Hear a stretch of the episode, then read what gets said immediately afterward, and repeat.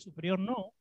Después del Señor todos somos iguales. Por ejemplo, yo me gusta más que me llamen por mi nombre a que me den un título específico, porque en el Señor no hay títulos, todo eso se deja de lado para que sea Dios quien trabaje con nosotros.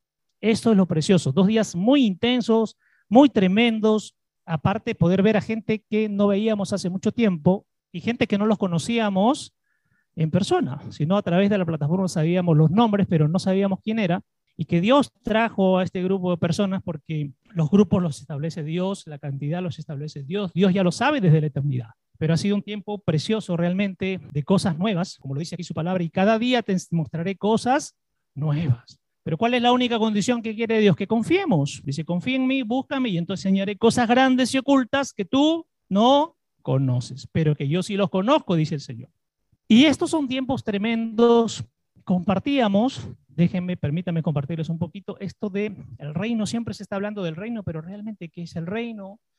¿Cómo sé si estoy viendo el reino? ¿Cómo sé si he entrado en el reino? Y tercero, ¿cómo sé si estoy viviendo en el reino? Que son tres cosas totalmente distintas, pero que una es secuencia de la otra. O sea, yo no puedo vivir, vivir en el reino si primero no la he visto de qué se trata, luego si he elegido entrar y vivir allí, y finalmente ya moverme dentro del reino, ¿no? Son cosas distintas. Y Dios, lo que está pidiendo de cada uno de nosotros es eso, es un Dios que si tiene un reino, quiere a sus hijos, quiere a su pueblo dentro de ese reino. No solo que conozcamos o entendamos del reino, sino que vivamos, comprendamos, nos metamos y disfrutemos de las cosas preciosas y maravillosas que hay en el reino.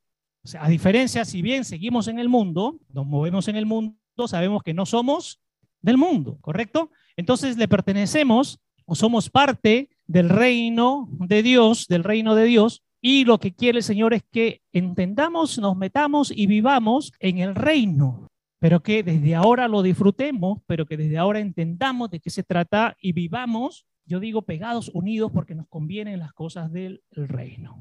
¿Correcto? El Señor no dijo que nos peguemos a una religión yo uso el término y siempre asumo mi responsabilidad porque la religión es maldita, la religión la creó el hombre para tratar de acercarse a Dios. Pero la espiritualidad es el proceder de Dios para acercarse al hombre, que es mucho más fácil y mucho más sencillo y que además sí trae las cosas de manera correcta. La religión te parametra, te dice hasta dónde puedes ir, ¿no? ¿Cuántos hemos venido de diferentes religiones? Donde no se podía hacer nada y no podíamos movernos si es que quién no lo decía, ¿quién? El pastor, el líder, el cura, el anciano, etcétera, ¿no? según la denominación que estemos. Pero en las cosas de Dios y en el reino hay libertad, porque quien nos guía, quien nos conduce, ¿quién es? El Espíritu Santo, correcto. Ahí hace la diferencia. Y compartíamos en, este, en estos dos días, les decía yo, tal vez en el mundo tenemos títulos y todo, pero cuando llegamos a esa puerta, la dejamos ahí encargadita. Para entrar en un trato igual, un trato igualitario, porque el único que brilla es Jesucristo. Nosotros mientras más menguemos, Él más brillará. Si yo quiero brillar y ser el importante, entonces lo que le estoy diciendo a Cristo es, siéntate tú, soy yo, pero aquí es al revés. Señor, yo me siento, estoy atento con un corazón de humildad, un corazón humilde que es aquel que se despoja para estar atento a lo que Dios está indicando y no solamente estoy atento a escuchar, sino también a comenzar a hacer lo que Dios me muestra. Porque yo puedo escuchar la palabra, yo puedo entender la palabra, sé de qué se trata, puedo conocerme la palabra al revés y al derecho, pero no lo aplico. Entonces ahí hay una diferencia. Conocedores, en el mundo hay muchos conocedores de la palabra. Es más, yo diría que soy ignorante en el sentido de, si tú me preguntas en dónde se encuentra tal versículo, en dónde otro, no lo sé. Hay gente que sí lo sabe, yo sé que está acá, pero la diferencia o la pregunta sería, ¿lo conoces pero lo aplicas? En los hijos de Dios es cada día, Señor, no me lo quiero memorizar porque si me lo memorizo, entonces me vuelvo, ¿qué cosa? Una persona religiosa, o que como ya lo sé, ya lo sé simplemente. No, yo no, quiero memorizarlo para cada día ir a buscar, porque me podrás mostrar la misma palabra cinco o seis veces, pero en cada oportunidad me querrás hablar de una manera distinta o diferente. En religioso se conoce la Biblia al revés y al derecho. A veces uno dice, porque la palabra dice, sí, pastor, está en tal versículo. Ah, ya, qué chévere. Porque, sí, pastor, porque está ahí. Ah, qué bacán. Y eso no es malo, está muy bien pero hay que ir a aplicar. Muy bien, entonces vamos a hablar hoy día, recién compartíamos esto a través de la, de la adoración, escuchaba cuando Ariel ministraba y utilizaba dos palabras interesantes, ¿no? Primero decían, rindan su corazón y luego decían, abandónense. Y es que hay una pregunta interesante, mis amados. ¿Es lo mismo rendirse que abandonarse? ¿Quién dice que es lo mismo? Levante la mano. Rendirse y abandonarse. ¿Es lo mismo Cuando dice ríndete al Señor, ¿es lo mismo que decir abandónate al Señor? No, mis amados, no es lo mismo. Y eso tenemos que tenerlo claro, ¿no? Partamos por esto. Yo le decía, Dios siempre está atento a invitarnos para las cosas del reino. Miren eso, son tres procesos. Dios te invita a ver, Moisés, Dios le dijo, sube. Y mira, ¿vio el reino o no vio el reino? Pero no entró. Dios nos invita a ver. Segundo paso, Dios nos invita a entrar. Miren, qué interesante. ¿Ya lo viste? Muy bien, te llevo hasta la puerta. Miren, ¿ah? Acá está la puerta del reino. Y Dios te dice, entra, que es el segundo proceso. Entra. Es como que dejo atrás esto e ingreso. Ya estás dentro. ¿Y ahora qué sigue, mis amados? Porque ya entré. Es como que ustedes los invitan a algún lugar, a una conferencia grande donde no conocen a nadie. Y entraron. ¿Y ahora qué tienen que hacer para sacarle el provecho a eso? Suéltenme ideas. Escuchar, imitar, participar, vivir, meterme, escudriñar. Entonces, Dios hace la segunda invitación. Entra. Ya, ya entré. Y ahora miren la gran pregunta. Si ya estoy dentro del reino, la pregunta es, ¿y qué hago dentro del reino? O, ¿para qué estoy dentro del reino? Y ahí viene el tercer proceso precioso. Ahora el Señor te dice, ya estás dentro, comienza a moverte en el reino, descubre el reino, lee, métete, escudriña, vive, sal de lo antiguo y ven a vivir ahora aquí. Es como que yo vivía en una casa muy chiquitita, muy pobre, y Dios dice, ahora te estoy llevando a una mansión. Ya te dejé en la puerta, toma las llaves y todo lo que está dentro es tuyo, pero no lo conozco. ¿Qué tengo que hacer para aprender, vivir, moverme? Eso es el reino. Dios nos invita a ver primero, esto es, mira, ¿quieres o no quieres? Ya sí quiero, vamos, te invito, entra, pero ya estás adentro, todo es tuyo. Camina ahora. Y de eso se trata el reino. El reino no solamente es entenderlo desde aquí, el reino es comenzar a movernos, a caminar. Lo que he aprendido lo tengo que aplicar. Bromeábamos en estos dos días, ¿no? Había una persona que cuando compartíamos de las experiencias, una pregunta fue, ¿por qué tú molestas? ¿No? Fue, fue así la pregunta, ¿por qué molestas a tu marido? Fue una mujer. Y la mujer dijo, no se miró a ella, dijo, porque por culpa de él. No, no, un momentito. Yo te estoy preguntando, ¿tú por qué molestas? Porque por. No, para, deja de culpar a los demás. Dejemos de culpar a los demás por las cosas que nos pasan. Nos pasamos la vida. Si algo salió mal, por él, pues. Si algo ocurrió, mi vecina fue, mi hijo fue, mi mamá fue, mi papá fue, mi perro fue. Pero la gran pregunta en el reino, y por eso te digo esta mañana, si el Señor ya te invitó, vas a entrar y asume la responsabilidad. Ahora eres tú. Y esta persona decía, yo voy a cambiar el día que esta otra persona cambie. Grave error. Luego vino la respuesta del marido, que fue interesante, qué sabio. Tú molestas, sí, por esto, por esto, por esto. ¿Y qué vas a hacer? Tengo que cambiar yo. Miren, no la culpó la esposa, dijo, tengo que cambiar yo. Y eso es ir madurando. La gente dice que vive en el reino, pero vive echándole la culpa a todos los demás de las cosas que le suceden. No somos capaces de asumir y decir, estoy en esta condición porque yo he decidido vivir así y porque no me rindo y porque no me abandono a las cosas de Dios. Y quiero seguir viviendo a mi manera. Sé de que ese reino es más, decimos, estoy dentro del reino, pero hoy te doy la noticia. No estás dentro del reino porque el reino transforma, porque el reino cambia, porque el reino renueva. Tú te imaginas que seas una persona destructiva y que Dios te diga, pasa, ven, esta es mi casa. ¿Qué harías dentro del reino? Lo destruyes. Probablemente votes a todos y termines por decirle al Señor, tú también sal de acá, porque esto es mío. Entonces, yo no puedo, por eso, ojo, quiero que, entiendan esto, yo no puedo entrar al reino si yo no he cambiado. A una mujer le preguntábamos, ¿qué necesitas cambiar? Mi carácter. Escúcheme lo que le digo, yo soy psicóloga. Cuando tú das la respuesta a mi carácter, voy a usar este término bien criollo, nos estás floreando, porque tú tienes que decir, ¿qué de tu carácter? Mi carácter, mi carácter es muy amplio, ¿qué de tu carácter?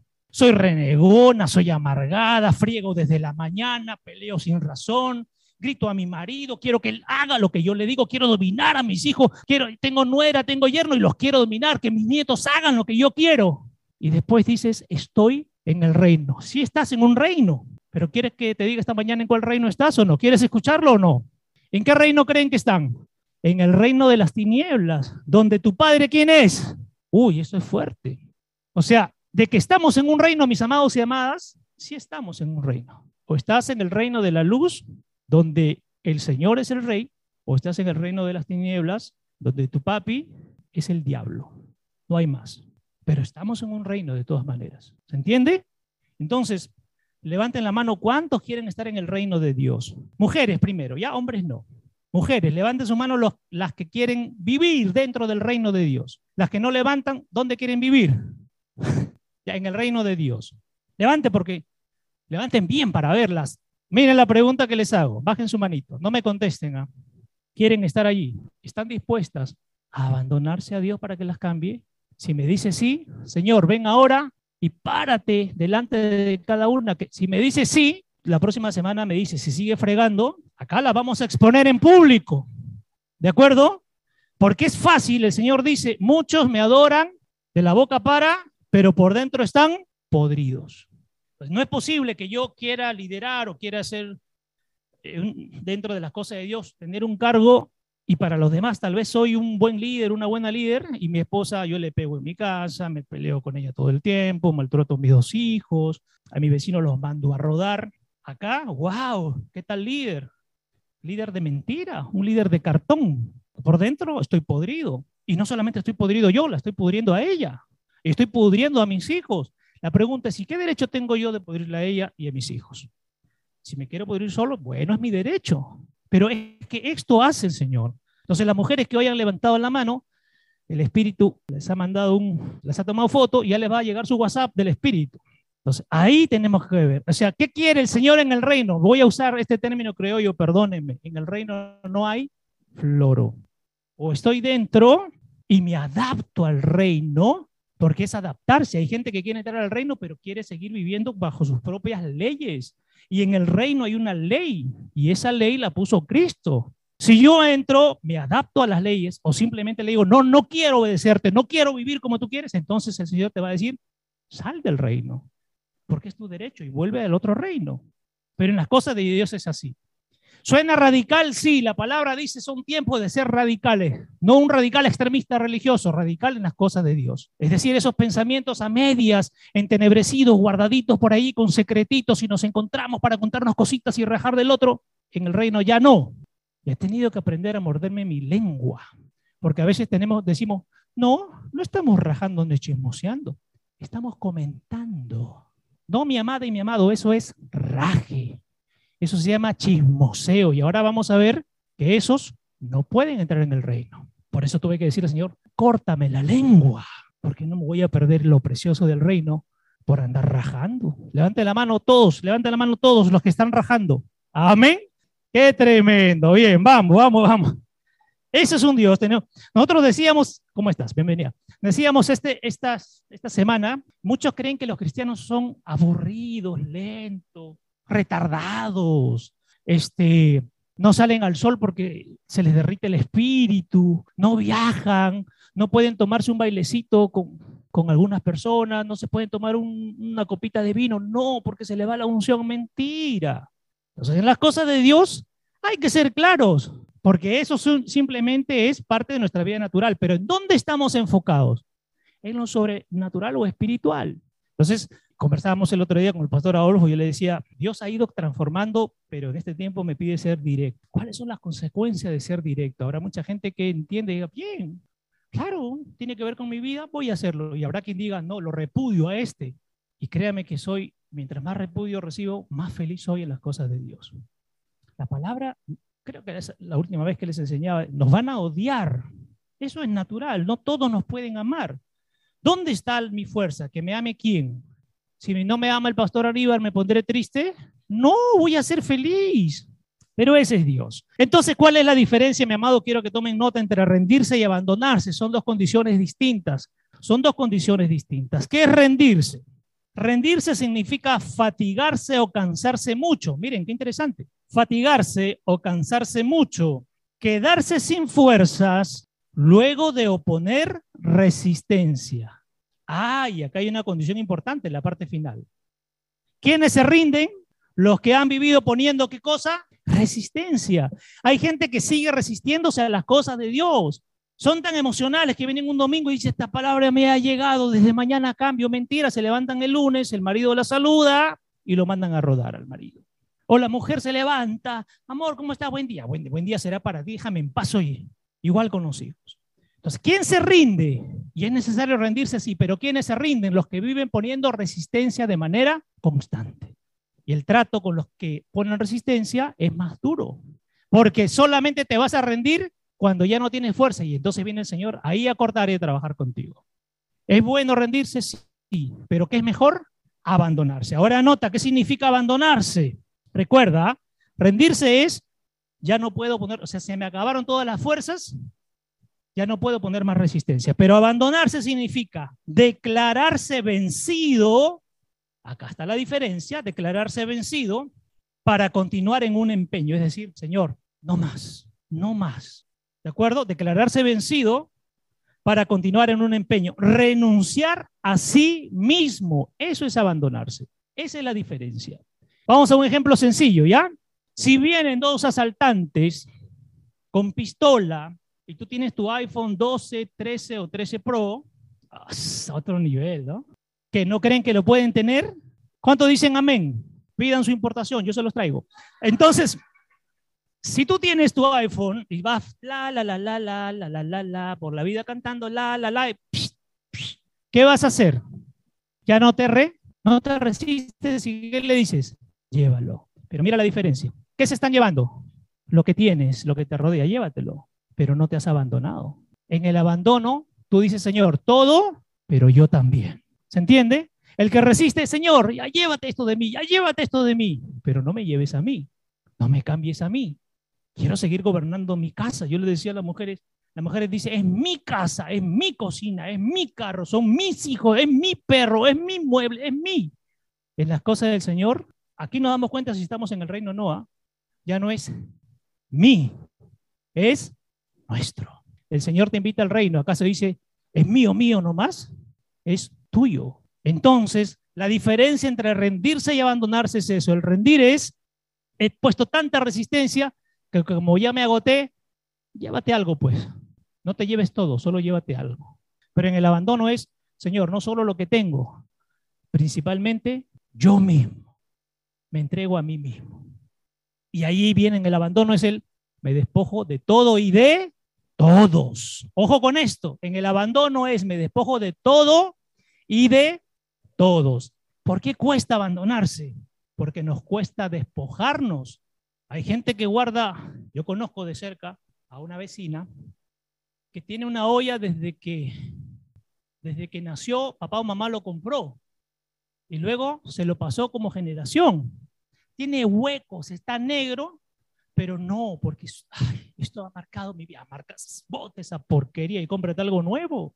Entonces, en el abandono es dejarlo todo. Estamos hablando de cosas, pero ¿saben qué es más complicado en el abandono? Dejar a las personas. Eso nos cuesta. Ay, mi hijo está pasando. No, no es mi hijo. Yo por él doy la vida. ¿Qué vida vas a dar? Si tu vida está hasta las patas, ¿la vas a canjear? No, por mi esposo, mato. Pregúntale a tu esposo si mata por ti. ¿Me entienden? Entonces, en el abandono, Señor, haz lo que quieras. ¿Qué he aprendido yo? Pues les contaré a algunas personas. Tuve un sueño hace dos días muy fuerte que lo compartí con mi esposa. Dos de la mañana me despertó el Señor porque era tan natural, yo sentía que estaba pasando. Y el Espíritu vino a decirme, hey, esto es un sueño, despiértate. Vamos a la palabra. Y cuando leí, encontré el fundamento. Pero me perturbó. Pero el Espíritu me hizo despertar. Y porque en un sueño hay que ir a la palabra. Hay gente que solo sueña y dice, mire, he soñado. Y es más, te profetiza, he soñado esto. No, hay que ir a la fuente. Para que la fuente nos diga si viene del Señor o no. Porque ustedes saben que en los sueños no solamente trabaja lo, celestial o espiritual bueno. ¿Qué más trabaja en el sueño? Lo malo. Entonces, el abandono nos lleva a esto, mis amados. No solo a mis cosas, a los demás. Alguien ha sido una pregunta en el taller, pero cuando alguien está enfermo, hay que ir y orar y orar y orar y orar. Y después esta misma persona encontró la respuesta donde la palabra dice, el Señor mismo dice, no por todos hay que orar. La pregunta es, ¿el Señor es malo? No, porque esa persona, si la ha metido en un proceso, nosotros estamos orando para qué? Para que salga del proceso. La pregunta es, ¿le conviene salir o no? No, tiene que quedarse en su proceso para que el Señor trabaje con esta persona.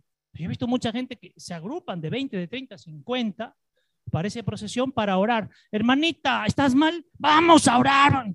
Pero le han preguntado al Espíritu si quieren que oren por esa persona. Si el Espíritu está en un trato, yo que le estoy diciendo al Espíritu, sácalo, o sea, somos tan malos que ni cuenta nos damos.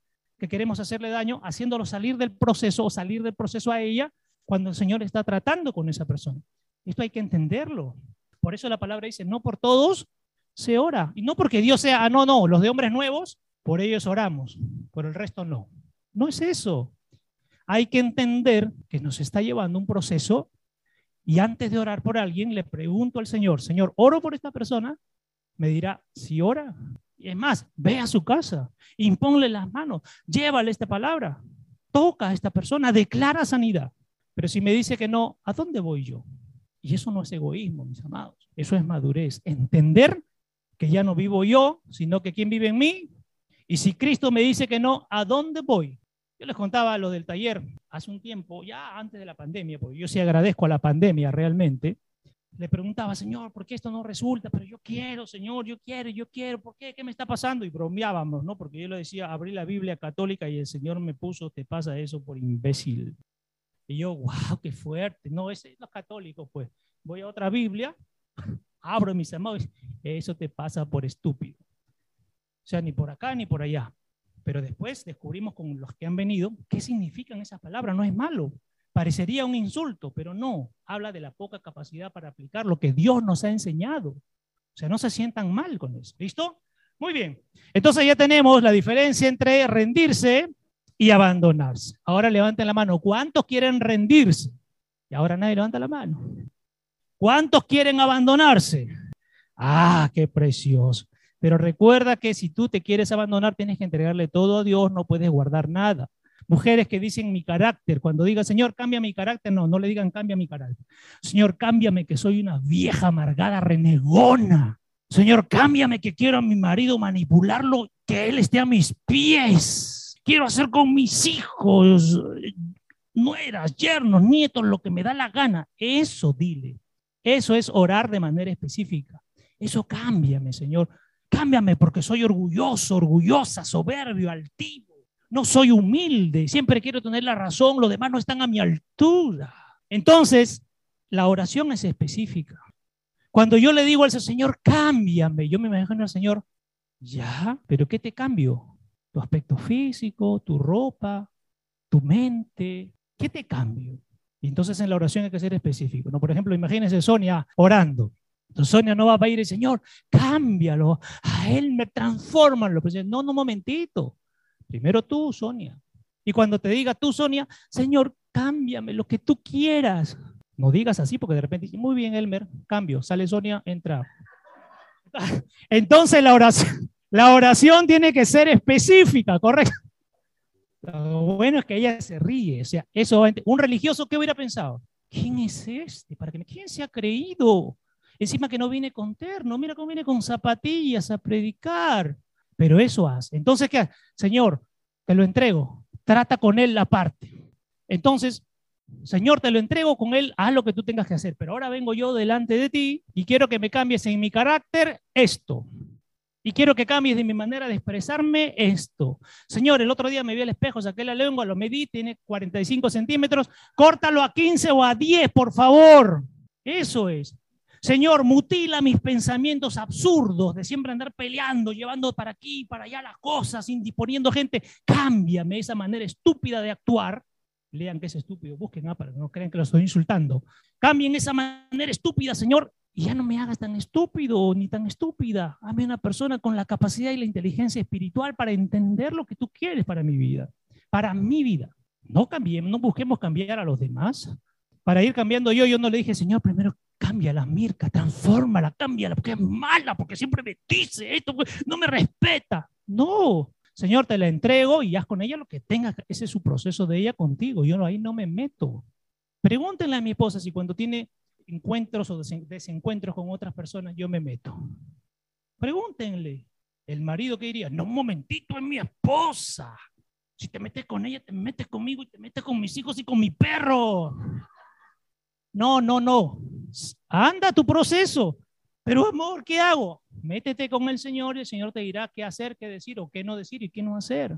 O sea, yo soy el macho alfa, voy a salir a defenderla. No, métete. Si tú te metiste ahí, sal de ahí también. Ahora voy yo, la defiendo, me matan. Y ella sigue viviendo. Salgo yo, entra el suplente. Bien, vamos. Precioso. Vamos a Tito capítulo 3. Tito capítulo 3, que eso va a ser hoy día nuestra base de esto tremendo que el Señor nos quiere mostrar. Tito capítulo 3. En realidad es bastante corto.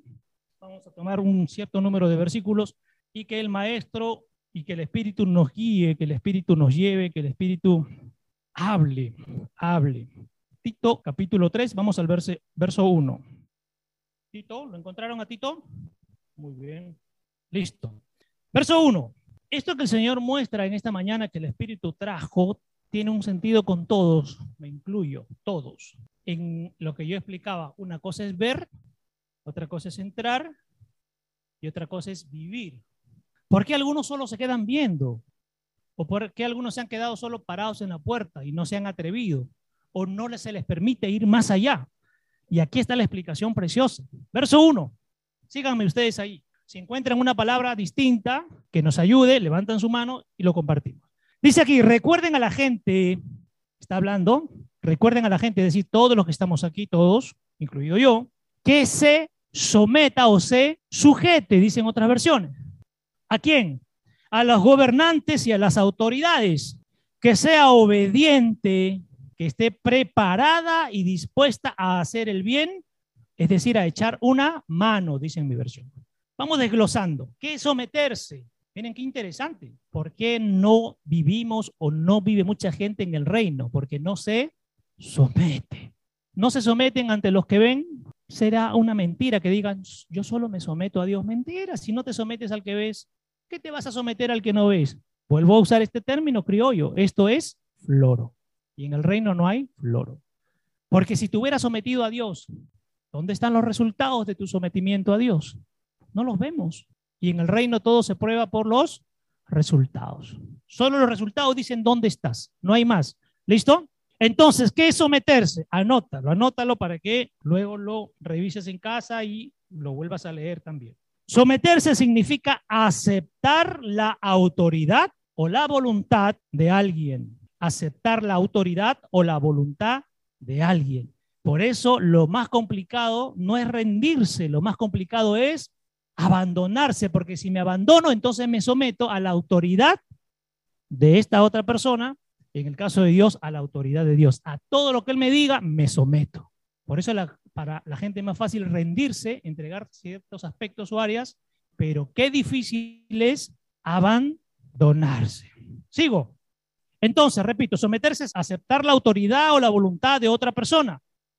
Si nos cuesta someternos a Dios, ¿cuánto más nos costará someternos a la autoridad? Habla la autoridad en general. Si Dios puso un gobernante, hay gente que ya quiere salir, meeting, vamos a tirarle, déjalo. Dios lo puso ahí, ¿quién lo va a sacar? Dios mismo. Yo no sé si en cinco años cuando termine o la próxima semana, pero ese es un tema de Dios. Ah, no, pero es que el pollo ha subido, no comas pollo. El pescado está con petróleo. No comas pescado. Las vacas están flacas. No comas vaca. Hay formas, mis amados y mis amadas. No estamos de acuerdo con, las, con los abusos que se hace. Claro que no estamos de acuerdo, pero respetamos una autoridad. Por encima del presidente, ¿quién está? Dios. Si Dios lo puso, yo voy en contra de lo que Dios. ¿Cuántos creen que Dios lo puso a ese presidente que tenemos? Los que no levantan, ¿no creen que Dios lo puso ahí?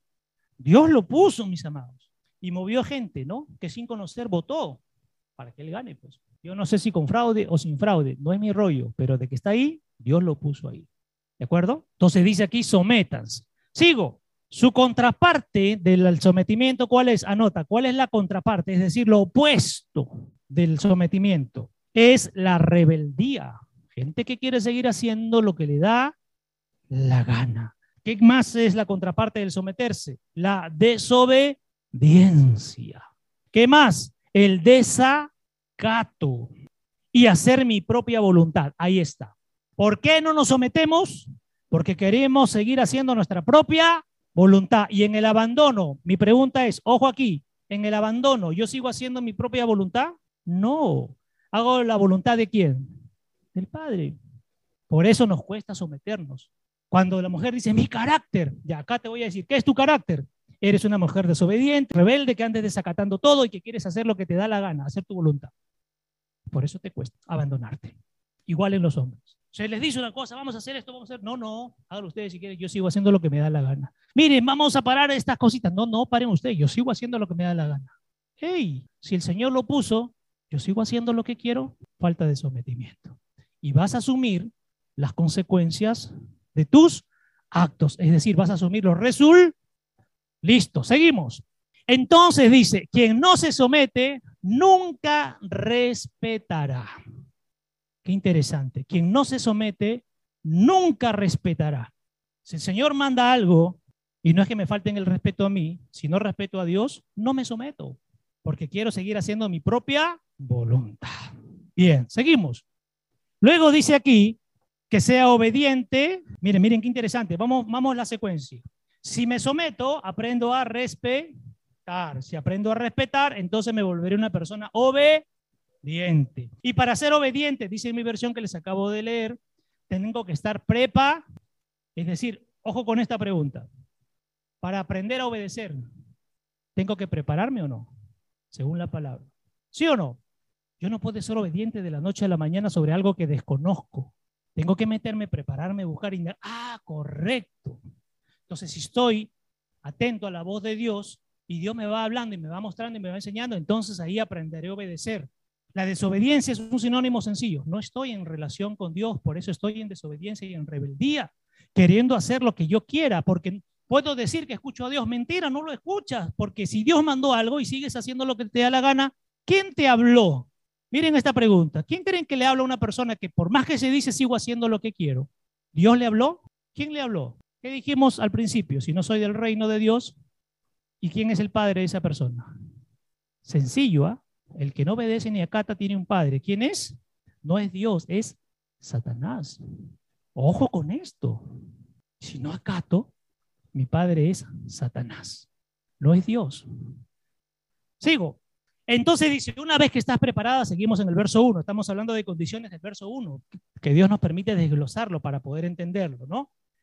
Si me preparo, entonces ahora sí estaré dispuesto o dispuesta a hacer el bien, dice su palabra, ¿no? Su Biblia, ¿sí? Entonces, para poder hacer el bien no es tan sencillo como decir, voy a ir, Señor, a hacer el bien. No, tú, no, tú vas a ir a hacer el mal. Para hacer el bien, vamos de, atrás hacia adelante, ¿no? Para hacer el bien tienes que estar dispuesto. Para estar dispuesto tienes que prepararte. Para prepararte tienes que obedecer. Para obedecer tienes que respetar y para respetar sométete primero. Y ahí comenzarás a hacer las cosas bien. Voltea al que está a su costado, derecha, izquierda, y si lo ve durmiendo, dele un codo despacito, nomás despacito. ¿Ya? Eso. El del medio codea a los de los costados. A ver, a los dos costados, a los dos costados. Ya, a los dos costados, ya. Por eso les cuesta someterse. Se someten a Morfeo. Listo. Sigo. Verso número 2. Uy, hasta los vecinos me mandan mensaje, mira. Ya no es, no es tiempo ni momento. Listo. Verso número 2. Sigo que no calumnie ni abuse de nadie sin insultos ni peleas, que sea amable, conciliadora y gentil, mostrando consideración, bondad y cortesía, sin reservas hacia todos. Quien aprende a respetar y a someterse, características que hace un ratito lo compartíamos, ¿no es cierto? ¿Cómo sé que una persona ha aprendido a someterse? ¿Cómo sé que una persona está delante de la presencia de Dios? ¿Cómo sé que una persona está apta para ir? Porque como características es que ya deja de calumniar, o sea, no se juntan para chismosear y hablar de los demás, para rajar de lo que hizo esta persona, lo que dijo o no. Si tú te juntas para eso con la gente, te doy la noticia, ni siquiera estás viendo el reino, estás recontra lejos, recontra lejos, pero Dios tiene misericordia y te quiere. Es decir, si lo hiciste, a partir de ahora, deja de hacerlo. Si te llaman para contarte cosas malas de otras personas, para rajar de otras personas, dile, ahí nomás manito, ahí nomás manita, vaya usted con lo suyo, que yo tengo muchas cosas importantes que hacer para perder mi tiempo. ¿Correcto? ¿Cuántos quieren vivir en el reino? ¿Qué tengo que hacer? Di, voy a dejar, repitan todos, voy a dejar de calumniar y abusar de los demás. Voy a dejar de insultarlos, de pelearme. Desde ahora, Espíritu Santo, lo declaro delante de ti, que seré amable, conciliador, gentil, considerado, bondadoso y cortés, sin importar a quién. Amén, amén, amén. Ya fueron. Tú le has dicho a... ¿ah? Ustedes no se han dado cuenta, yo le he dicho, Espíritu Santo, ven, ponte delante. Entonces tú le has dicho, Espíritu Santo, Señor, no voy a calumniar. Si calumnias, toma tu sorpresita. Voy a dejar de abusar y de hablar de los demás. Si lo haces, toma tus consecuencias. El Espíritu está acá de testigo. ¿ah? Ustedes ni cuenta se han dado lo que han dicho, ¿no? ¿O sí se han dado cuenta? Voy a dejar de insultar, voy a dejar de pelear. Y eso incluye al marido, a la mujer, los hijos, los suegros, los padres, los vecinos, el perro, el gato y todo lo que habite en su casa. No solamente se trata de que no, peleen, no peleemos entre hermanos aquí en la congregación, también en tu casa. Diga amén. Ya está. Y ahora le has dicho, Señor, voy a ser amable. Cuando tu marido se levante como un gruñón, ¡ah! tranquilo, mi baby. Tranquilo, my love. ¿Ah? Tranquilo, mi apachurrito, tranquilo. ¿Qué está pasando, mi amor? Siéntate, lo cogen de la mano. Siéntate, mi amor, lo van acariciando. Cálmate. Probablemente le digan viejas locas. Acostúmbrense, porque en el reino todos estamos locos por Cristo. Si tu mujer se le va, tranquila, mi nena, mi chiquita, aunque sea más grande que tú, no importa. Mi leona, tranquila. Wow, Cálmate. Esto es lo que hace Dios, mis amados. Por eso dice aquí, sean amables. Entonces dice aquí, amables, que es una persona conciliadora, que busca, busca encontrar qué cosa? Soluciones, no peleas, sino soluciones. ¿Ya? Bondad y ser cortés sin mirar a quién. ¿ah? Acá no se trata que yo soy cortés. Con Fausto, por ejemplo, soy cortés. ¿Ya? Con él soy cortés, pero veo a Marisela y soy descortés. O sea, aquí no se trata que elijo a unos y a otros no. Todos por igual. Todos por igual. Ahora, ser cortés, ojo con esto. Ser cortés no significa que lo vea Fausto y le digo así, ¿no? Hola, Fausto. Qué precioso te ves, qué guapo. Van a pensar otra cosa. Ser cortés es, hey, podemos dialogar y conversar, cada uno con sus propias características, cada uno con sus propias características. Pero la cortesía tiene que ver si él necesita una palabra, necesita conversar, dialogar, vamos a hacerlo como lo hemos hecho con muchas personas aquí. No es que contigo sí, tú no me caes bien, tú no. Con todos, dice el Señor. Porque si no, no podremos vivir en Él. Dile, si no soy cortés, no podré vivir en Él reino. Tremendo. Ustedes están declarando y declarando y declarando. ¿ah? Eso me parece muy bueno. Verso 3. Y aquí tiene que ver con reconoce dónde hemos estado cada uno. ¿ah? Por eso yo bromeo, mucha, hay mucha gente que cree que nosotros, ya, como hemos sido cambiados y transformados, cuando termina la enseñanza, ahí en mi carro tengo mis alas y parto al cielo. No, sigo siendo como ustedes y tal vez con más problemas que ustedes. Pero el Señor dice aquí, para que no critiquemos a esa gente que se equivoca, mira lo que te va a decir el verso 3. Antes de hablar, tú has estado también en esa condición. Antes de rajar, tú también has estado en esa condición. Entonces, ¿de qué hablas? ¿Se entiende? Mira lo que dice el verso 3, que es tremendo. Y aquí yo siento que el Señor a todos nos agarra así, no, o sea, bájense de su nube y céntrense bien que ustedes también han estado en esa condición. No se hagan los muy pulcros ni las muy pulcras. ¿Ya? Verso 3. Porque también nosotros fuimos en otro tiempo, habla de otro, di conmigo, otro, ahora estoy en un nuevo tiempo. ¿Se entiende? En otro tiempo. Por eso cuando alguien viene y me dice, pero tú eres, no, un momentito.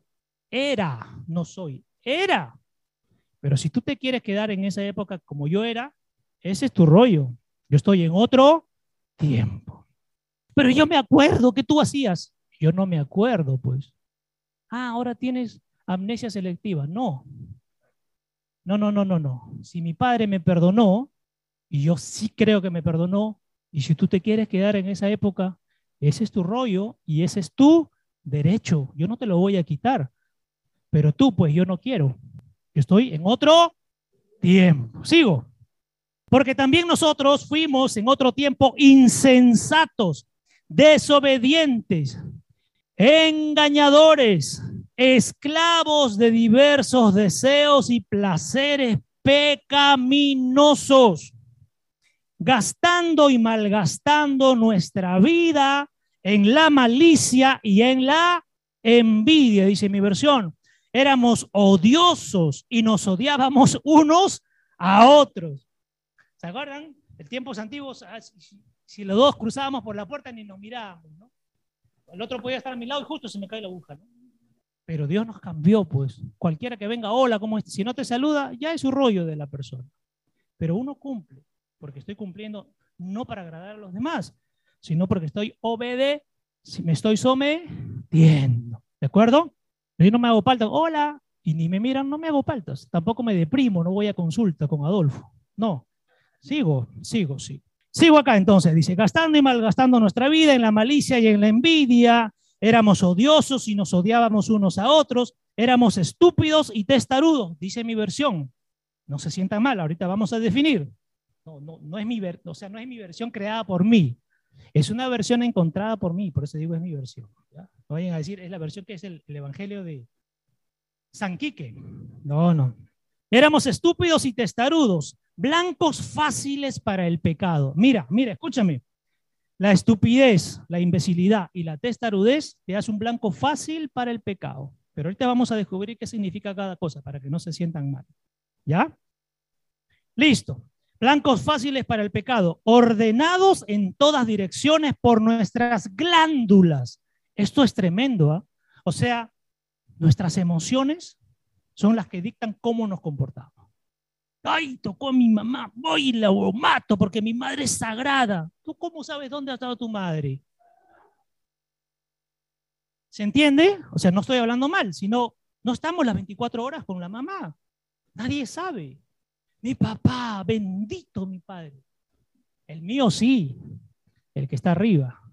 El de la tierra, yo lo he conocido, si yo nací cuando él tenía más o menos 40, ha muerto a los 84, cuando he tomado conciencia, el resto más o menos lo he conocido a 35 años, no lo he conocido más.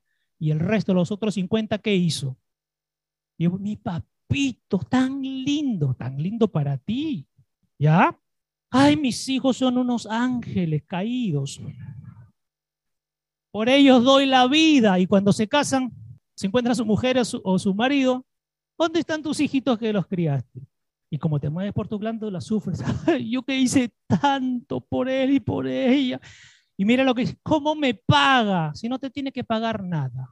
¿El hijo tiene que pagar algo? Seguro que yo estoy haciendo que Ariel estudie, ¿cómo se llama? Administración y negocios internacionales para que él me mantenga.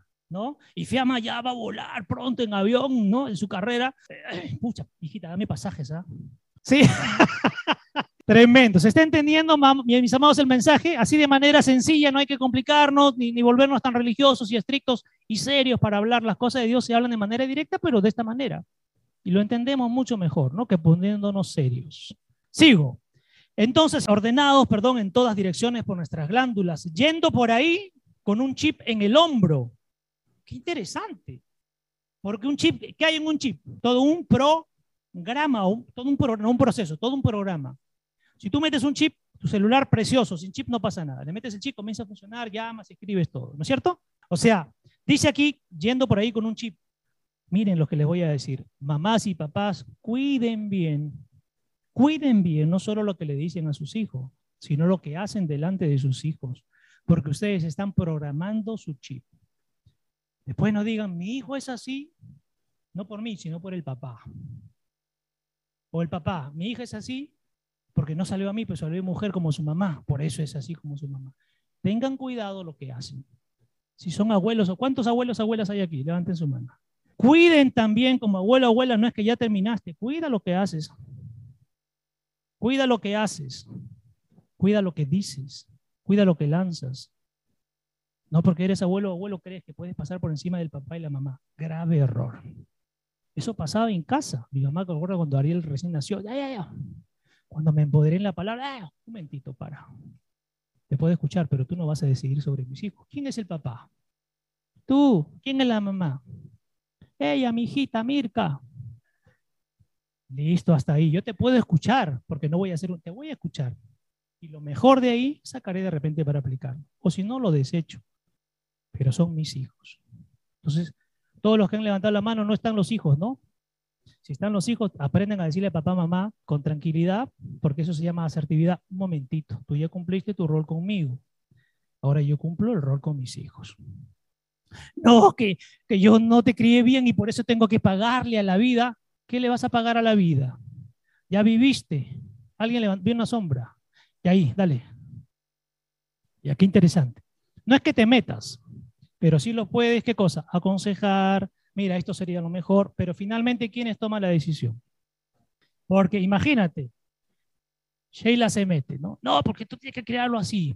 Cuando crece el chico y sale medio torcido, ¿a quién creen que le van a echar la culpa a los padres? ¿Ellos fueron los responsables? No, ¿quién fue? La tía Sheila. Y terminan una mala relación con la tía, la tía lo aconsejó, por eso él hace lo que quiere. Y el trato es con los padres. Tú vas a del órgano y mira, me parece, me parece que esto podría ser lo mejor, yo te aconsejo de esta manera, pero ustedes decidan, ¿no? Es igual con mis sobrinos, ¿no? Cuando dicen, hermano, mira lo que hacen, pero tú eres el papá, yo creo que, no, tú estás loco, no, tú puedes por tu religión. Bien, entonces hazlo como tú consideres y los resultados se van a ver, pero ellos van a asumir esa responsabilidad, ¿correcto? Seguimos, ¿está entendiendo, mis amados? Díganme, por favor, si no se ha entendido, retomo desde el principio, ustedes me... Listo. Entonces dice, y yendo por ahí, yendo por ahí con un chip en el hombro, odiando y odiándose de vuelta. Miren qué tremendo. Vivir de esta manera, ¿a dónde nos lleva? A yo vivir odiando y que el resto también me odie. Qué tremendo. Ahora vamos, en mi versión decía que éramos qué cosa? Estúpidos y testarudos. Anoten que es una persona estúpida para que no se sientan mal. Estúpido es una persona que muestra torpeza, torpeza o falta de entendimiento para comprender las cosas. Qué interesante. Si Dios me está enseñando, hablando, mostrando, diciendo, indicando, y yo no hago, ¿en qué me convierto? En un estúpido espiritual. Porque por más que me muestra, sigo siendo torpe en las cosas de Dios, no entiendo de las cosas de Dios, no tengo la capacidad para comprender. Y miren lo que le añade, ¿Quiénes son estúpidos? Ojo por esto. ¿Quiénes son estúpidos? Las personas necias y cretinas. O sea, cuando alguien me está diciendo que esto es lo mejor para mí, pero yo sigo y me empeño y quiero, en el ejemplo que daba Sheila, por más que le dice al hermano o a la hermana, no sé quién será, y le dice, pero no, porque yo lo escribo así, dile, hermana, hermano, cuñado, eres bien estúpida, ¿no? Y no la estás insultando, porque te estoy diciendo para que lo entiendas y eres necia te cierras en tu idea. No estás insultando. Lastimosamente en nuestra cultura, si tú escuchas, estúpido, ¡ah! imbécil, ¡ah! y dígame en el taller, ¿hemos usado estas palabras o no? ¿Y alguien se desmayó? No, porque se los explicábamos qué significa esto. Entonces, un estúpido es el que muestra torpeza o falta de entendimiento para comprender las cosas. En las cosas de Dios también hay falta de entendimiento. Se vuelve necio y cretino. ¿Y qué cosa es una persona testaruda? Anota, que se mantiene firme, testarudo es que se mantiene firme o inamovible en su actitud. Es decir, bueno, ya te escuché, pero yo voy a seguir haciendo lo que quiero. Que se mantiene firme o inamovible en su actitud, aunque se le den razones en contra. Qué tremendo. Aunque se le den, o sea, Dios te está hablando y te dice, no sigas viviendo así, no sigas haciendo esto y tú sigues haciendo, entonces eres una persona testaruda y los testarudos van a tener que asumir las consecuencias. Tremendo. Entonces dice, aunque se le den razones en contra, un testarudo también se le conoce como una persona terca, tosuda, obstinada y porfiada. Eso es una persona testaruda, terca, tosuda, obstinado y porfiado. Verso 4, y aquí viene lo precioso, o sea, ya estoy perdido, nadie me va a cambiar, así voy a quedarme por siempre. No, verso 4, aquí viene lo precioso. Por eso que todos tenemos la posibilidad de cambio. ¿Quién nos cambia? El Espíritu. Ya. Verso 4.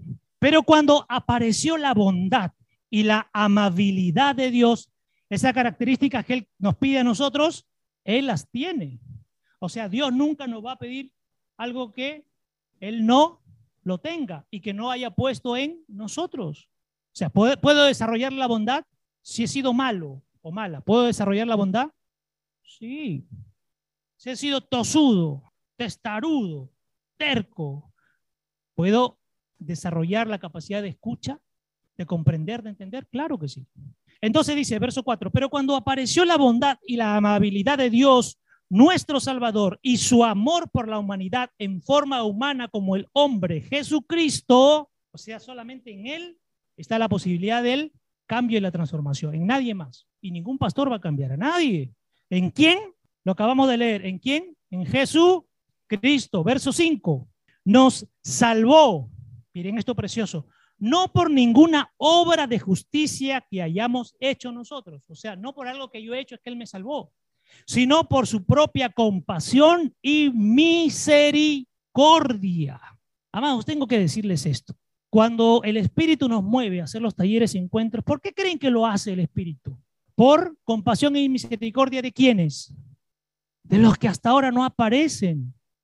Hay gente que no aparece, yo no sé dónde están o si están. Pero la misericordia de Dios está llamando cada dos meses o cada mes. Si no lo tomo, si no tomo el amor, la bondad y la misericordia de Dios, ¿qué más, mis amados? Díganme, ¿yo puedo hacer algo más? ¿Está en mí la posibilidad de que la gente cambie, sea transformada, sea renovada? Por eso dice aquí, Jesucristo es la oportunidad de todos. Nos salvó no por ninguna obra de justicia que hayamos hecho, sino por su propia compasión y misericordia. Nos dio un buen baño. ¿Qué necesitamos primero cuando llegamos a Dios? Que nos ¿Para qué nos bañamos? ¿Por qué nos bañamos? ¿Correcto? Entonces dice, nos dio un buen baño y salimos de él. Miren, esto es precioso. ¿A dónde quieres ir si primero no te has dejado bañar por el Señor? Si estás apestando con todo lo inmundicia que llevas dentro de ti, porque esto ya no es externo, vamos al plano interno. Si estás lleno de inmundicia, ¿quieres ir a llevar inmundicia a los demás?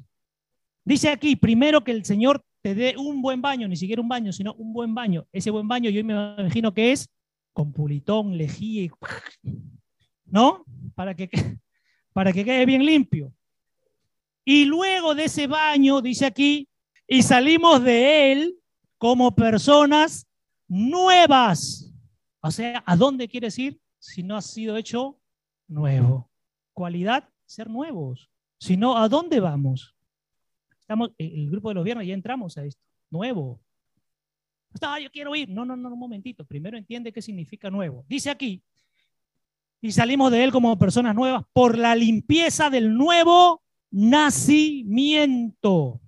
El nuevo nacimiento no es, Señor, te recibo, ya, ya nací, ya, ahora me voy a donde quiero. No, no, no. Si cada día muero, cada día nazco. Ojo, la religiosidad te dijo, ya es suficiente, una vez y punto. No, no, no, cada día. Pregunto, ¿se puede perder la salvación o no? ¿Se puede o no? Ojo, ¿quién dice que no? Por la limpieza del nuevo nacimiento, transformación espiritual. ¿Dónde es la transformación? Es en el espíritu, no en lo que uno puede aparentar desde aquí, sino la transformación es en el espíritu que el Espíritu trabaje en tu espíritu. Lo, lo, enseñábamos este, estos dos días. Puso algo nuevo el Señor, ¿recuerdan o no? Por dónde entra el Señor y cómo va trabajando. Eso en los otros ayeres no ha habido, pero lo puso para este. Por eso decimos siempre está trayendo algo nuevo. Entonces, ¿cómo se da la transformación espiritual? Ya para el siguiente ustedes lo van a aprender. Regeneración y la renovación lavados por dentro y por fuera por el Espíritu. Miren qué precioso. La lavada es por dónde? Primero, por dentro. Y una vez que te lava por dentro, ¿por dónde también te va a lavar? Miren esto tremendo. Y con algunas personas que compartimos aquí lo decimos. Cuando una persona viene, Dios nos ha la capacidad de ver, es tremendo. Cómo brilla. Pero yo no lo veo que brille. Brillan. Y otros están oscuros. Y yo me quedé admirado. Lo compartíamos. El otro día vino una persona que ha estado aquí mucho tiempo, que nos ha acompañado en algunos talleres también, y luego se fue. Y cuando vino, no es porque él era trigueño, oscuro, completamente oscuro. Y, rápido varias personas captamos eso. Inclusive le dijimos a su mamá y su mamá dijo, sí, está oscuro. Y después compartiendo entendimos por qué estaba oscuro. Anda metido en cada cosita. Y no es alguien que no conoce. Es alguien que conoce y conoce mucho. Pero ese es Dios mostrando. Sigo. Entonces dice, lavados por dentro y por, y por fuera, por el Espíritu Santo. ¿Quién nos lava? El Espíritu Santo. ¿Con qué nos lava? Con ayudín, con, con sal de soda, con jabón pepita, ¿no? Ese jabón pepita no era de mi tiempo, no era de mi tiempo. Verso 6. Miren que esto es precioso. El Espíritu Santo dice en el verso 6 que derramó abundantemente sobre nosotros por medio de, o sea, el Espíritu que nos va a lavar ya fue dado a cada uno. Actívalo para que haga esa lavada. ¿No? Y no es una lavada sencilla, sino que hay unas máquinas que dicen Wash Perú. ¿Han visto esas que dicen Wash Perú? Sí, han visto esa máquina Wash Perú. ¿Por qué dice Wash Perú? A diferente, uno dice ropa delicada, seda y Wash Perú. Wash Perú, dije, un día probé que es Wash Perú y la ropa le da una zamaqueada para arriba y para abajo. O sea, que nos lave el espíritu en Wash Perú. Repite conmigo, que el espíritu nos lave en Wash Perú. Perfecto. Listo. Que derramó abundantemente sobre nosotros por medio de Jesucristo, nuestro Salvador, de manera generosa. Ese amor es el que hace que el espíritu venga a ti para que te cambie, te transforme, te lave, te renueve. Verso 7. Verso 7 para que fuésemos justificados, ahí está, ¿nos conviene la lavada o no? Porque la lavada, ¿qué va a hacer? Nos va a justificar para ser liberados de la culpa del pecado. Nos conviene la lavada espiritual para ser liberados de la culpa. Hay gente que sigue viviendo en culpa. Es que yo le hice esto a mi esposa, nunca me lo voy a perdonar. Cuando ella me manda y me dice, yo lo tengo que hacer porque, ay, mi remordimiento. No, mi amado, no dejes que te manipulen. Si tú fuiste al Señor y sientes en tu corazón que has sido perdonado y la esposa te quiere manipular, déjala que hable. Yo siento seguridad que, de que todas mis cochinadas fui lavado y que el Señor me ha limpiado. Esa es mi seguridad. Si mi esposa, pero tú recuerdas lo que hiciste en el pasado, ¿no? Ese es tu rollo. Tienes derecho, mi amor, a sufrir. Tienes derecho. Yo ya no. Yo ya no me... ¿Te acuerdas del pastor que hizo esto una vez? Que sí, eso dice sí, yo no me acuerdo, sino porque mi padre me ha lavado. Si tú quieres recordar el pasado, es tu derecho a martirizarte, a decir de mí lo que tú quieras, clavarme en la cruz de tu casa, pero yo estoy clavado en la cruz con Jesucristo. Y eso es suficiente. Para que fuésemos justificados, liberados de la culpa del pecado por su gracia compasiva e inmerecida. Es decir, solo la gracia de Dios es la única que te lava, su gracia. No es que tú tengas que hacer nada, no tienes que merecerte nada, porque acá dice gracia compasiva, tiene compasión por nosotros, amor por nosotros, misericordia, y es inmerecido. No merecemos, pero Dios nos lo da. Y para que fuésemos reconocidos como aceptables para Él, para que pases a vivir, estás en la puerta y el Señor te dice, ven a pasar aquí, vive en el reino, muévete porque todo es tuyo. Tengo que, dice aquí, ser reconocido como aceptable por Él, porque si me invita a pasar voy a hacer destrozos en su casa. Sigo. Y hechos herederos de la vida eterna. O sea, no solo te lava y te invita a pasar, sino que además que le añade, si entras a su casa te vuelves una persona heredera de toda la eternidad. ¿Esto es precioso o no? ¿No le da un aplauso al Señor por esto precioso? Esto es un regalo un regalo precioso. No solo te lava, no solo te limpia, sino que además uno que te reconoce, te hace acepto a Él y te regala la eternidad. En el reino hay eternidad o vida eterna, porque también hay muerte eterna. Experimentándola realmente. Pregunto, ¿el reino se puede experimentar hoy o no? Hoy podemos experimentar el reino. Hay gente que espera algún día vendrá. El reino es hoy. ¿Hace cuánto llegó el reino? Hace más de dos mil años llegó. Ahora, ¿llegó y se fue? ¿O llegó y se implantó? O sea, debemos estar dentro del reino. y experimentarlo ahora. La palabra, hay un verso precioso que dice, todos los tesoros del reino ya han sido dados. Pero Señor no lo veo y el Señor te dice, actívate, lávate, límpiate y activa los tesoros. Tenemos que estar viviendo de los tesoros del reino ahora, no es en la eternidad, sino desde ahora. Hay gente que espera morir para gozar. No, yo gozo ahora de las cosas del reino. ¿Cuántos gozan de las cosas del reino ahora? Levanten su mano. Amén. ¿Cuántos disfrutan de las cosas del reino ahora? Sigo, experimentándola realmente según nuestra esperanza, es decir, su garantía. El regalo de Dios ha restaurado nuestra relación con Él y nos ha devuelto la vida. Es decir, estábamos en muerte y eso nos ha traído a vida. Y hay más vida aún por venir. Qué tremendo. Si ya tengo vida, acá dice que todavía hay más vida por venir. Oye, yo saltaría en un pie de loco. ¿ah? O sea, hay vida y me dice acá que todavía va a venir más vida, es decir, que otras cosas más va a añadir el Señor a nosotros.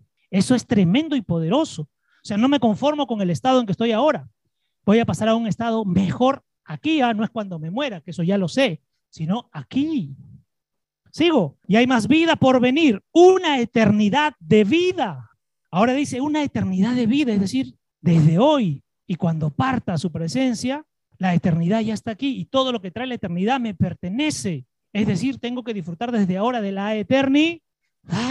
Y dice aquí, asevera, en mi versión, la parte final dice, y está seguro, puedes contar con esto. O sea, es real. Puedes contar con ello. Vida a más vida. Di, Señor, yo tengo vida y me vas a añadir más vida. Amén. Tremendo. Verso 8. Este es un dicho fiel y confiable. Y acerca de estas cosas quiero que hables con gran confianza. Ah, qué tremendo.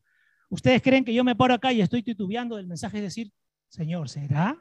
Señor, y si lo que digo no es, voy a quedar en ridículo. No, quiero, dice el Señor, que hables con gran confianza para que los que han creído a Dios, es decir, los que han confiado, se han apoyado y han aceptado a Cristo Jesús como Salvador, tengan cuidado de participar en hacer cosas buenas y honorables. ¿Para qué nos sirve la enseñanza, mis amados? Para hacer cosas buenas y honorables. ¿Para quién?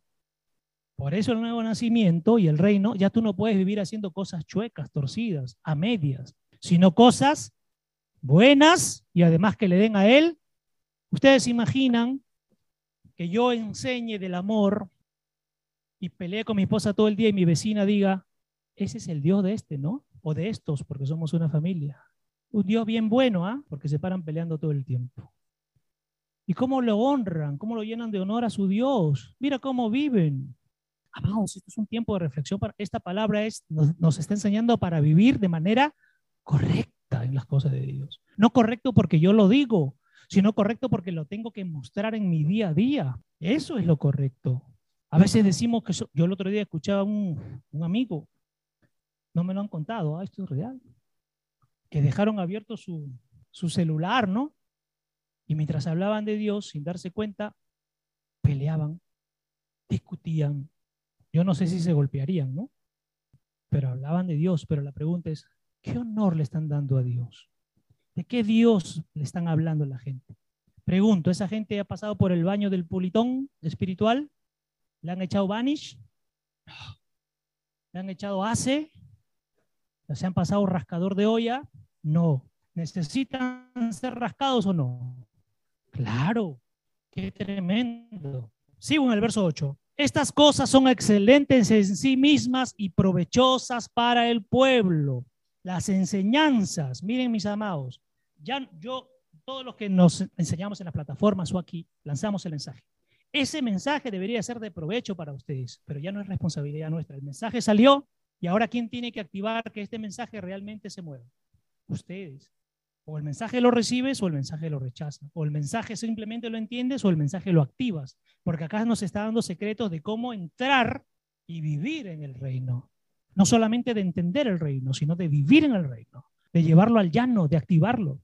Pero acá dice, interesante, estas cosas son excelentes en sí mismas y provechosas para el pueblo. Y mira lo que dice mi versión, sigo en el verso 8, y quiero que te pongas firme, firme en decir estas cosas. Dilo, lánzalo. El que quiere que le tome y el que quiere que lo abandone. Sigo, sigo. Adopta una postura firme en estos asuntos para que los que han puesto su confianza en Dios se concentren en lo esencial y que es bueno para todos. Si dice para que se concentren en lo esencial, significa que hay gente concentrada en cada tontería perdiendo su tiempo. Concéntrate en lo esencial. ¿Quién es lo esencial? Dios. Si te concentras en Dios y Dios es lo esencial, entonces todo lo esencial en todas las áreas también vendrá a tu vida. Pero hay gente conectada en otras cosas, preocupada en otras cosas y no en lo esencial. Entonces, siempre decimos, el problema no es de quien da el mensaje, el problema de quién es, del quien recibe el mensaje y cómo usa el mensaje. Yo puedo venir a sentarme, uy, ya que a las 12 terminan, ya a las 12 me voy a comer mi cevichito y se acabó. Ya pasé piola mi domingo, ya me vieron los hermanos, ya me vio el pastor Aníbal que siempre pasa lista, está grabando los que entran y los que no entran. Pero después sigo viviendo como quiero. O puedo activar este mensaje precioso desde hoy mismo en mi vida. Sigo. Verso 9. Ah, esto es tremendo, tremendo. Y por eso mucha gente no sé qué frío se han vuelto, qué distantes se han vuelto. Ya no me llaman, ya no visitan, ya no preguntan por mí. ¿Qué estará pasando? Verso 9. Pero evita y aléjate de las disputas sin sentido para que haya una pelea. ¿Cuántos se necesitan? Si uno pelea y el otro no le hace caso, ¿puede haber una pelea? No. Evita y aléjate de las disputas sin sentido de controversias necias, mal informadas y estúpidas. Vuelve a decir aquí. ¿Por qué dice estúpidas? Porque no están actuando con inteligencia, solo quieren pelear por pelear. Y las genealogías, las disensiones y las disputas sobre la ley, porque no son provechosas ni útiles, no llevan a ninguna parte, dice en mi versión. Hay gente que quiere pelear sobre la ley, porque la ley decía, vayan ustedes a pelear sobre la ley. La gente dice que tú, que tú, vayan a pelear. Yo estoy tan ocupadito en las cosas del Señor que no estoy para atender esos asuntos. Porque uno, que pierde el tiempo y dos, que te pueden echar a perder el día. Simplemente déjalos ahí. Verso 10. Tremendo esto. Después de una primera y segunda advertencia, rechacen a un hombre divisivo, pendenciero, dice mi versión. No seas hombre. ¡Ah! Vamos a ver qué es pendenciero que promueve la herejía y causa disensión. Prohíbanle de la comunión con ustedes y no tengan nada más que ver con él. Oye, pero si Dios es amor, parece que esto es algo raro, ¿no? No, no, no, no significa recházalos por siempre. Déjalos que el Señor los procese, que les dé el entendimiento, sigue amándolos, no es que los odiamos, sigue amando a la gente. Deja que el Señor los procese y el Señor mismo vuelve a traer a la gente y continuamos. No es que odiemos a la gente, pero dice acá, si están perdiendo el tiempo y tú te cuelas ahí, ¿qué va a pasar contigo? También vas a perder el tiempo. Por eso es tremendo. Repito, verso 10. Después de una primera y segunda advertencia, ojo con esto. Si yo tengo un problema con una persona, ¿qué tengo que hacer? ¿Se lo cuento a todos? ¿Qué tengo que hacer yo? Ir a buscar a esa persona. Y dice la palabra, después lleva dos testigos. Y si sigue, ahora exponlo en público. Parecería contrario al amor de Dios. ¿Por qué quiere que se exponga en público a la gente? ¿Porque Dios es malo o porque le conviene a esa persona? Porque le conviene para que el Espíritu comience a tratar con esa persona. El Espíritu hay gente que se la lleva por un tiempo, pasa su proceso, su trato y luego los trae. O definitivamente los aleja. Pero ese es un tema de Dios, no es un tema nuestro. Sigo. ¿Qué significa una persona divisiva? Anota, una persona divisiva dice que solo sirve para dividir. Una persona divisiva es una persona que solo sirve para dividir. O sea, lleva para aquí, lleva para allá y anda rompiendo relaciones, grupos. Ahorita te digo que es un pendenciero. Cálmate. Está preocupada, Sonia, que es un pendenciero. Entonces, divisivo es el que solo sirve para dividir. ¿Quién es una persona pendenciera? Es una persona que vive para pelear. O sea, cuando tu esposa pelee, ¿qué le vas a decir? ¿Eres bien? Suena feo, ¿no? Porque normalmente tenemos otro concepto. Pero acá dice, una persona pendenciera es que vive para pelear, que vive en riña de palabras. O sea, cuando dos mujeres o dos... Es un par de pendencieros. Pelean, ya sea física, de palabra o de obras también. Interesante. Vive para pelear. ya sea de palabra o de obras. ¿Cuántos pendencieros hay? Levanten su mano. Allá no hay. Expendencieros. qué, precioso, qué precioso, qué precioso.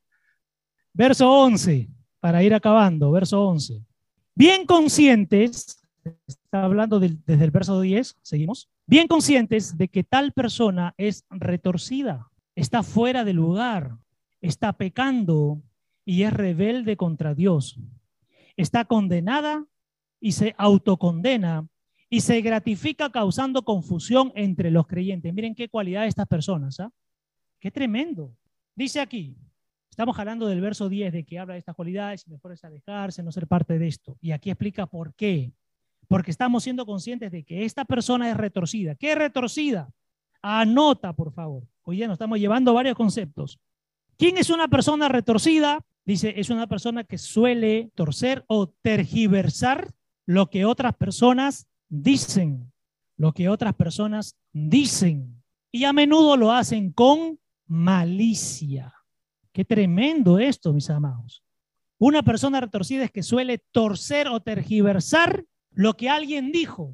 O sea, es el famoso teléfono malogrado. Uy, yo escuché, el pastor Aníbar dijo eso, pero como no lo entendí, voy corriendo a la persona y dijo, el pastor Aníbar dijo tal cosa y lo dijo de ti, habló de ti. Dice, ¿y estas personas por qué lo hacen? Porque en su corazón hay malicia. Ahora pregunto, si en el corazón de esta persona hay malicia, que significa maldad, ¿quién es el padre de toda maldad? Satanás. Si hay maldad, ¿quién es su padre? Satanás. Y esta persona, aunque diga que está viviendo en el reino, la pregunta es, ¿realmente vive en el reino? Ah, es lo que dice ella, ¿no? La chimosa que dice, amiga, Miren, miren su cara. Amiga, ¿qué tal? ¿Cómo has estado? Qué bueno verte. Te veo muy bien. Te veo muy bien. Pero viene a traerle maldad. Te veo muy bien. Pero ¿cómo hablan las mujeres? Ay, hija, te cuento. Porque ya no es amiga, sino ahora la bajó a hija. Es decir, miren, miren, analicen esto. Hija, o sea, tú estás por debajo mío. No es que yo quiera venir a contarte algo malo, ¿no? Como dice ella, ¿no? Vengo a contarte por tu bien, amiga. Y ¡juá! le tira toda la mermelada.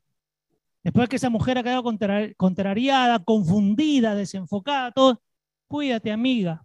¿Cómo se despiden? Que te vaya. Le, ha ido a tirar basura, la ha dejado contrariada dice, amiguita, cuídate, estoy ocupadita, que te vaya bien. Mentira.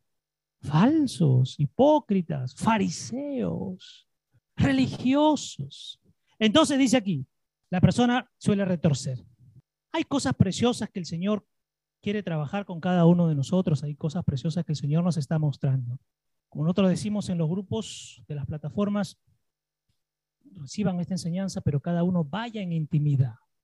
Y hoy lo vuelvo a decir, todo lo que les he compartido, no me crean, ¿ah? no me lo crean, vayan en intimidad, porque de repente me he parado aquí a mentirles y todos están, amén. No me crean, vayan en intimidad, métanse en la palabra, busquen estos 11 versículos que hemos compartido de Tito, capítulo 3, y que el Espíritu les revele. El Espíritu me lo mostró para este tiempo y decírselo a ustedes. Pero ahora métanse cada uno en intimidad y que el Espíritu les revele qué quiere de cada uno de ustedes con esta misma lectura. O la enseñanza la tomo, dice aquí, y la meto a mi vida para seguir creciendo, o simplemente la rechazo. Pero no hay de otra. Cierran sus ojos, cierren sus ojos, cierren sus ojos. Cierra tus ojos. Padre, te damos las gracias por este tiempo precioso, por esta mañana que nos has permitido compartir tu mensaje, tu palabra. Que haya sido el Espíritu Santo de Dios hablando, usándome. Gracias, Señor, por tu bondad, por tu misericordia. Porque dice tu palabra que no es que nos merezcamos nada, no hemos hecho nada importante para poder merecernos todo lo precioso que tú has hecho por nosotros.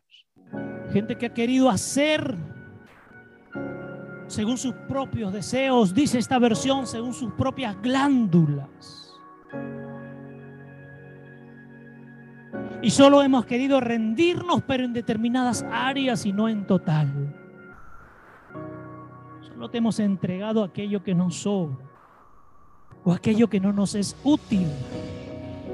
Pero tú no quieres solo eso, sino tú quieres un abandono. Y el abandono es, Señor, tómame a mí. Porque si me tomas a mí, entonces vendrá la verdadera transformación, cambio, renuevo. Ya no soy yo quien decide, sino eres tú quien me guía. Eres tú quien me enseña, eres tú quien me instruye, eres tú quien me disipula,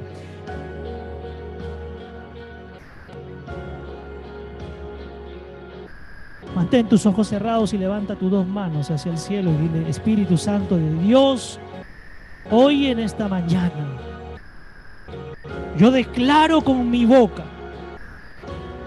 y pongo como testigo al cielo y a la tierra para que vengas a cambiar y a transformar y arrancar de mí todo ese pensamiento torcido, chueco, equivocado, de malicia, de maldad retorcida que lo único que ha hecho es dañar a la gente, a la gente que amo, a mi familia, a mis hijos, a mis padres, a mis amigos, a mis hermanos, a gente en la congregación.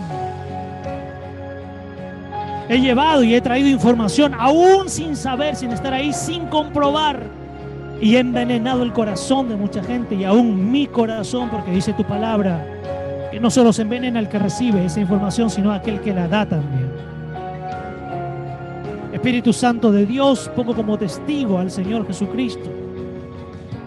Ven y transforma mi vida, cambia, arranca, bota, aniquila, rompe, mata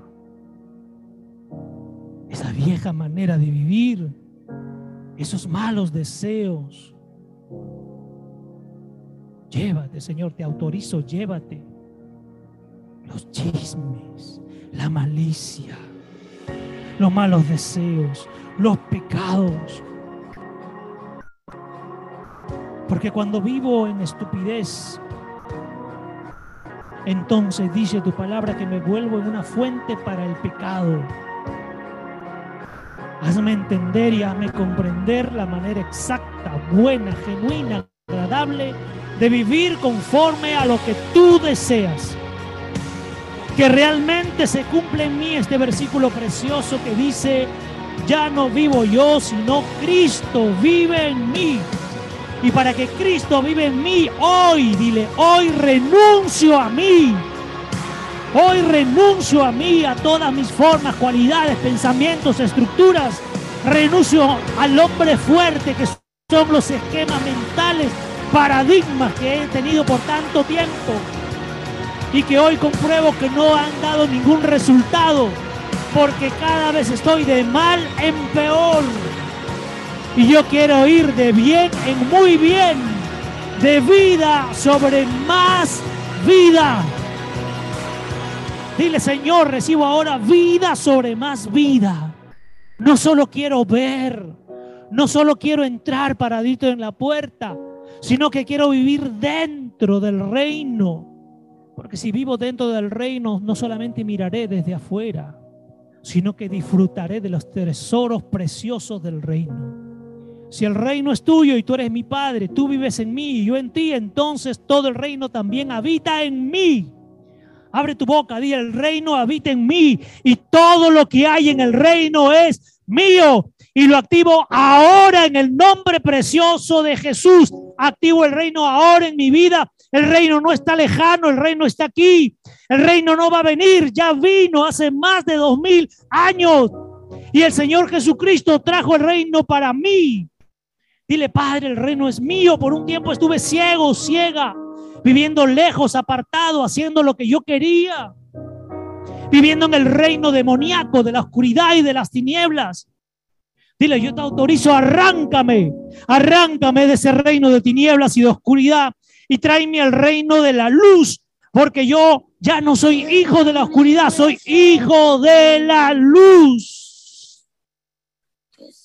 Santo Padre, Santo Padre, Santo. Arranca de las tinieblas y de la oscuridad, Señor. Ahora arranca de las tinieblas y la oscuridad. Arranca. Arranca más. Arráncalos, arráncalas, arráncalas de ahí. No solo es rendirse. Abre tu boca y dile, Señor, hoy me abandono. No solo quiero rendirme, quiero abandonarme no solo quiero darte una parte, quiero darte todo. Y ese todo es todo mi ser. Dile en espíritu, alma y cuerpo, porque dice tu palabra en primera de Tesalonicenses 5, 23, que cuando Él venga tiene que encontrarme, dile, tienes que encontrarme irreprensible en espíritu, alma y cuerpo. Dile, Señor, tómame, poséeme, lléname. Más, más, más, más. No te distraigas con nada. No te distraigas con nada. No hagas caso a nada externo. Estás en el espíritu ahora. Estás en el espíritu ahora. Estás en el espíritu ahora. Muévete, Espíritu Santo de Dios. Rompe, rompe, rompe, arranca.